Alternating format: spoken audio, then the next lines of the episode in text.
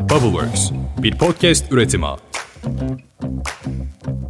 Günaydın. Bugün 2 Mart 2023. Ben Özlem Gürses. Bubbleworks Media ve Pushholder ile birlikte hazırladığımız 5 dakikada dünya gündemine hepiniz hoş geldiniz. Bugün başkent Ankara'dan sesleniyorum size. Altılı Masa yani Millet İttifakı bugün ortak aday gündemiyle toplanıyor. Adayın ismi var ama cismi yok. Açıklama bir sonraki haftaya kalacak gibi. Hadi başlayalım.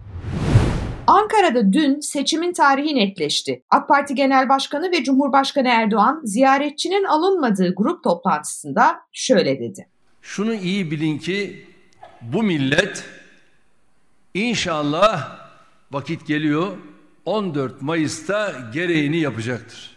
Demek ki seçim 14 Mayıs'ta. İktidar hazır. Erdoğan konuşması sırasında iki de video izletti. Biri depremde ne yaptık ve 100 yılın felaketine kim olsa hazırlıksız yakalanırdı kavramlı bir video. Diğeri de kentsel dönüşüme engel oldular. Bu yıkım onların yüzünden yaşandı mesajı içeren ikinci bir video. Anlaşılıyor ki Türkiye 100 yılı gitmiş, 100 yılın felaketi ve 100 yılın inşaatı gelmiş. Cumhur İttifakı tüm hızıyla Mayıs'a hazırlanırken YSK'da çalışmalarını hızlandırdı. Yüksek Seçim Kurulu bünyesinde iki ayrı heyet kuruldu. Bir heyet deprem bölgesinde incelemelerde bulunuyor, diğer heyet ise Ankara'da sandık kurullarının belirlenmesi için kolları sıvadı. Anayasaya göre Cumhurbaşkanı Erdoğan 10 Mart'ta Türkiye'ye seçim çağrısı yapmak zorunda. Sonrasını ise yaşayarak göreceğiz. Bugün Saadet Partisi'nin genel merkezinde altılı masa bir kez daha bir araya geliyor. Bu kritik buluşmadan önce Kılıçdaroğlu önce evinde İyi Parti lideri Meral Akşener'i ziyaret etmiş, ikili iki saat görüşmüştü. Ortak aday krizinde pürüzlerin giderildiği söyleniyordu. Ama İyi Parti kulislerinde Mansur Yavaş ismi hala çok güçlü bir şekilde konuşuluyor. Özellikle Mansur Yavaş'ın şu açıklamasından sonra. Genel Başkanımız aday olursa arkasındayız. Altılı Masa başka bir aday çıkarırsa yine arkasındayız. Ama Altılı Masa başka bir karar alırsa benim böyle bir talebim yok ancak görev olarak kabul edebilirim. Altılı Masa oy birliğiyle böyle bir karar alırsa kendimi bağlamak da istemiyorum ama Altılı Masa'nın en uygun kararı vereceğine inanıyorum. CHP Genel Başkanı Kemal Kılıçdaroğlu önceki gece bir de Gelecek Partisi Genel Başkanı Ahmet Davutoğlu'nu evinde ziyaret etmişti. Kendisinin adaylığına mesafeli bakan isimlerden biriydi Ahmet Davutoğlu. Bilmem ki bu pürüzde çözülmüş müdür? İşte altılı masa tam da böyle bir iklimde bir araya geliyor bugün. Bugünkü masada ortak aday için isim belirlenecek ama o isim seçim tarihini Yüksek Seçim Kurulu'nun açıklayacağı güne kadar kamuoyuna duyurulmayacak. Seçim rüzgarları yeniden eserken kamuoyu araştırmaları da yeniden gündemimizde. Son olarak yöneylem araştırma Erdoğan'la Kılıçdaroğlu arasındaki oy farkının 2 yıllık seyri diyerek gerçekleştirdiği anket sonucunu paylaştı. Ankete göre Şubat 2021'de Erdoğan 12 puan önündeymiş Kılıçdaroğlu'nun ama son anket itibariyle Erdoğan'ın 5 puan önüne geçmiş gözüküyor Kemal Kılıçdaroğlu. AFAD Kahramanmaraş merkezli depremlerde can kaybının 45.089'a yükseldiğini açıkladı. Afet bölgesinde bugüne kadar 11.020 artçı deprem meydana gelmiş. Bu arada Adli Tıp Hekimleri Derneği Başkanı ve Çukurova Üniversitesi öğretim üyesi Profesör Doktor Ahmet Hilal 3 kişilik bir ekiple deprem bölgesinde inceleme yaptı. Ahmet Hilal'in inceleme sonucunda verdiği açıklamada toprağa verilen 5000'e yakın kişinin kimliğinin meçhul olduğu ortaya çıktı.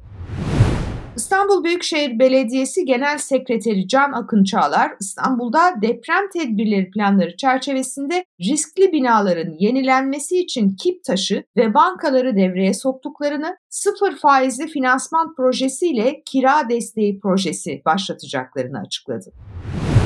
Deprem bilimci Profesör Ahmet Övgün Ercan dün gece attığı tweetler nedeniyle hatırlayın Elazığ'da gözaltına alınmıştı. Elazığ'dan da Malatya'ya götürülmüş ve oradaki polis merkezinde ifadesi alınmıştı. Profesör Ahmet Ercan saat 02 sıralarında adli kontrol şartıyla serbest bırakıldı.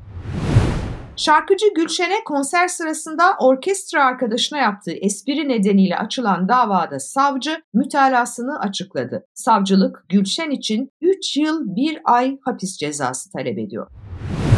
Yunanistan'da Atina'dan Selanik'e gitmekte olan ve 346 kişiyi taşıyan iki tren Larisa ilinin Tempi kasabasında çarpıştı. Kazada ilk belirlemelere göre en az 40 kişi yaşamını yitirdi, 130 kişi yaralandı, 7 kişinin ise yandığı söyleniyor. Olayın ardından Yunanistan Ulaştırma Bakanı Kostas Karamanlis istifa etti ve ülkede 3 günlük ulusal yaz ilan edildi. Cumhurbaşkanı Erdoğan da Yunanistan'da meydana gelen bu kaza nedeniyle Yunanistan Cumhurbaşkanı Sakalopoulou ve Başbakan Mitsotakis'e taziye mesajı gönderdi. Kızılay bu kez yöneticilerinin maaşlarıyla bir kez daha tartışmaların odağında. Siyaset bilimci doçent doktor Kenan Karataş'tan dikkat çekici bir paylaşım geldi. Karataş bir tweet yazdı ve Kızılay Genel Başkanı Kerem Kınık ve Kızılay Yatırım'ın CEO'su İlyas Haşim Çakmak'a 12 şirketten her ay 198 bin TL huzur hakkı verildiği ve son 3 yılda yöneticilere sağlanan fayda adı altında toplam 35 milyon 884 bin 923 TL dağıtıldığı tespit edilmiştir ifadesini kullandı. Dehşet rakamlar bunlar. Kızılay'ın iştiraklerinin yönetim kurullarında çok kritik AK Partili isimlerin olduğu ortaya çıkmıştı biliyorsunuz. Bu arada Başkan Doktor Kerem Kınık'ın da hem oğlunun hem kızının birinin Kızılay'da diğerinin Yeşilay'da kritik görevlerde olduğu da biliniyor. Kadıköy'ün ardından İnönü Stadyumunda Antalya Spor'u konuk eden Beşiktaş'ın tribünlerinden yükselen hükümet istifa sloganları bir yasak kararını daha getirdi. Beşiktaş Ankara gücü maçına İl Güvenlik Kurulu kararı gereğince taraftarlar alınmayacak. Ankara gücü taraftarları alınmayacak. Yani deplasmanla ilgili bu kararlar arka arkaya geliyor. Daha önce de Kayseri Spor Fenerbahçe maçına seyirci yasağı gelmişti. Bu arada Fenerbahçe Kongre üyesi Hasan Doğan, Fenerbahçe stadında hükümet istifa tezahüratı yapan taraftarların evlerine 6222 sayılı kanun kapsamında spor müsabakalarını seyirden men tebligatları gitmeye başladığını açıkladı. Şimdi bir yandan taraftarlara yasak geliyor. Bir yandan kulüp başkanları bir takım açıklamalar yapıyor. Ama tuhaf bir biçimde dün gece ekranlarda tam da taraftardan bağış isteyen yeni bir kampanya başladı. Gençlik ve Spor Bakanlığı, Türkiye Futbol Federasyonu, Kulüpler Birliği Vakfı ve Beyin Medya'nın ortaklaşa düzenlediği Omuz Omuza Dayanışma ve Yardım kampanyasının canlı yayınına Süper Lig'deki kulüplerin başkanları, teknik direktörler ve futbolcular katıldı. Guardiola, Wenger, Klopp, Hacı, Alex de Souza, İlkay Gündoğan, Divakovic gibi ünlü isimler videolu mesajlar göndermişti. 15 Haziran'a kadar sürecek bu kampanya çerçevesinde elde edilecek gelir depremzedelerin barınma ihtiyaçları için kullanılacak. Sabah gazetesi yazarı Dilek Güngör, Rus milyarder Roman Abramovich'in Türkiye'deki gayrimenkul yatırımlarına devam ettiğini yazdı. Abramovich, Adnan Oktar'ın bir dönem Çengelköy sırtlarında kiralık olarak kullandığı malikaneyi satın almış. Yazıda aktarılan bilgiye göre villa 190 milyon TL'den satışa çıkartılmıştı ama kaça gitti onu bilmiyoruz. Sosyal medya platformu Twitter sözlü şiddete karşı sıfır tolerans politikasını başlattı. Bir kişiyi veya grubu tehdit eden ya da şiddet içeren konuşmalar için yeni kurallar getiriliyor. Twitter söz konusu kuralların ihlali halinde ilgili hesapları askıya alacak. Hesabın tekrar açılması için de şiddet içerikli paylaşımların silinmesi talep edilecek. Evet, başkent Ankara'da durumlar böyle. Yarın sabah Ankara'nın en sıcak kulisleriyle kulaklarınıza dolmayı planlıyorum. Yarın görüşünceye dek hoşçakalın efendim. Bubbleworks, bir podcast üretimi.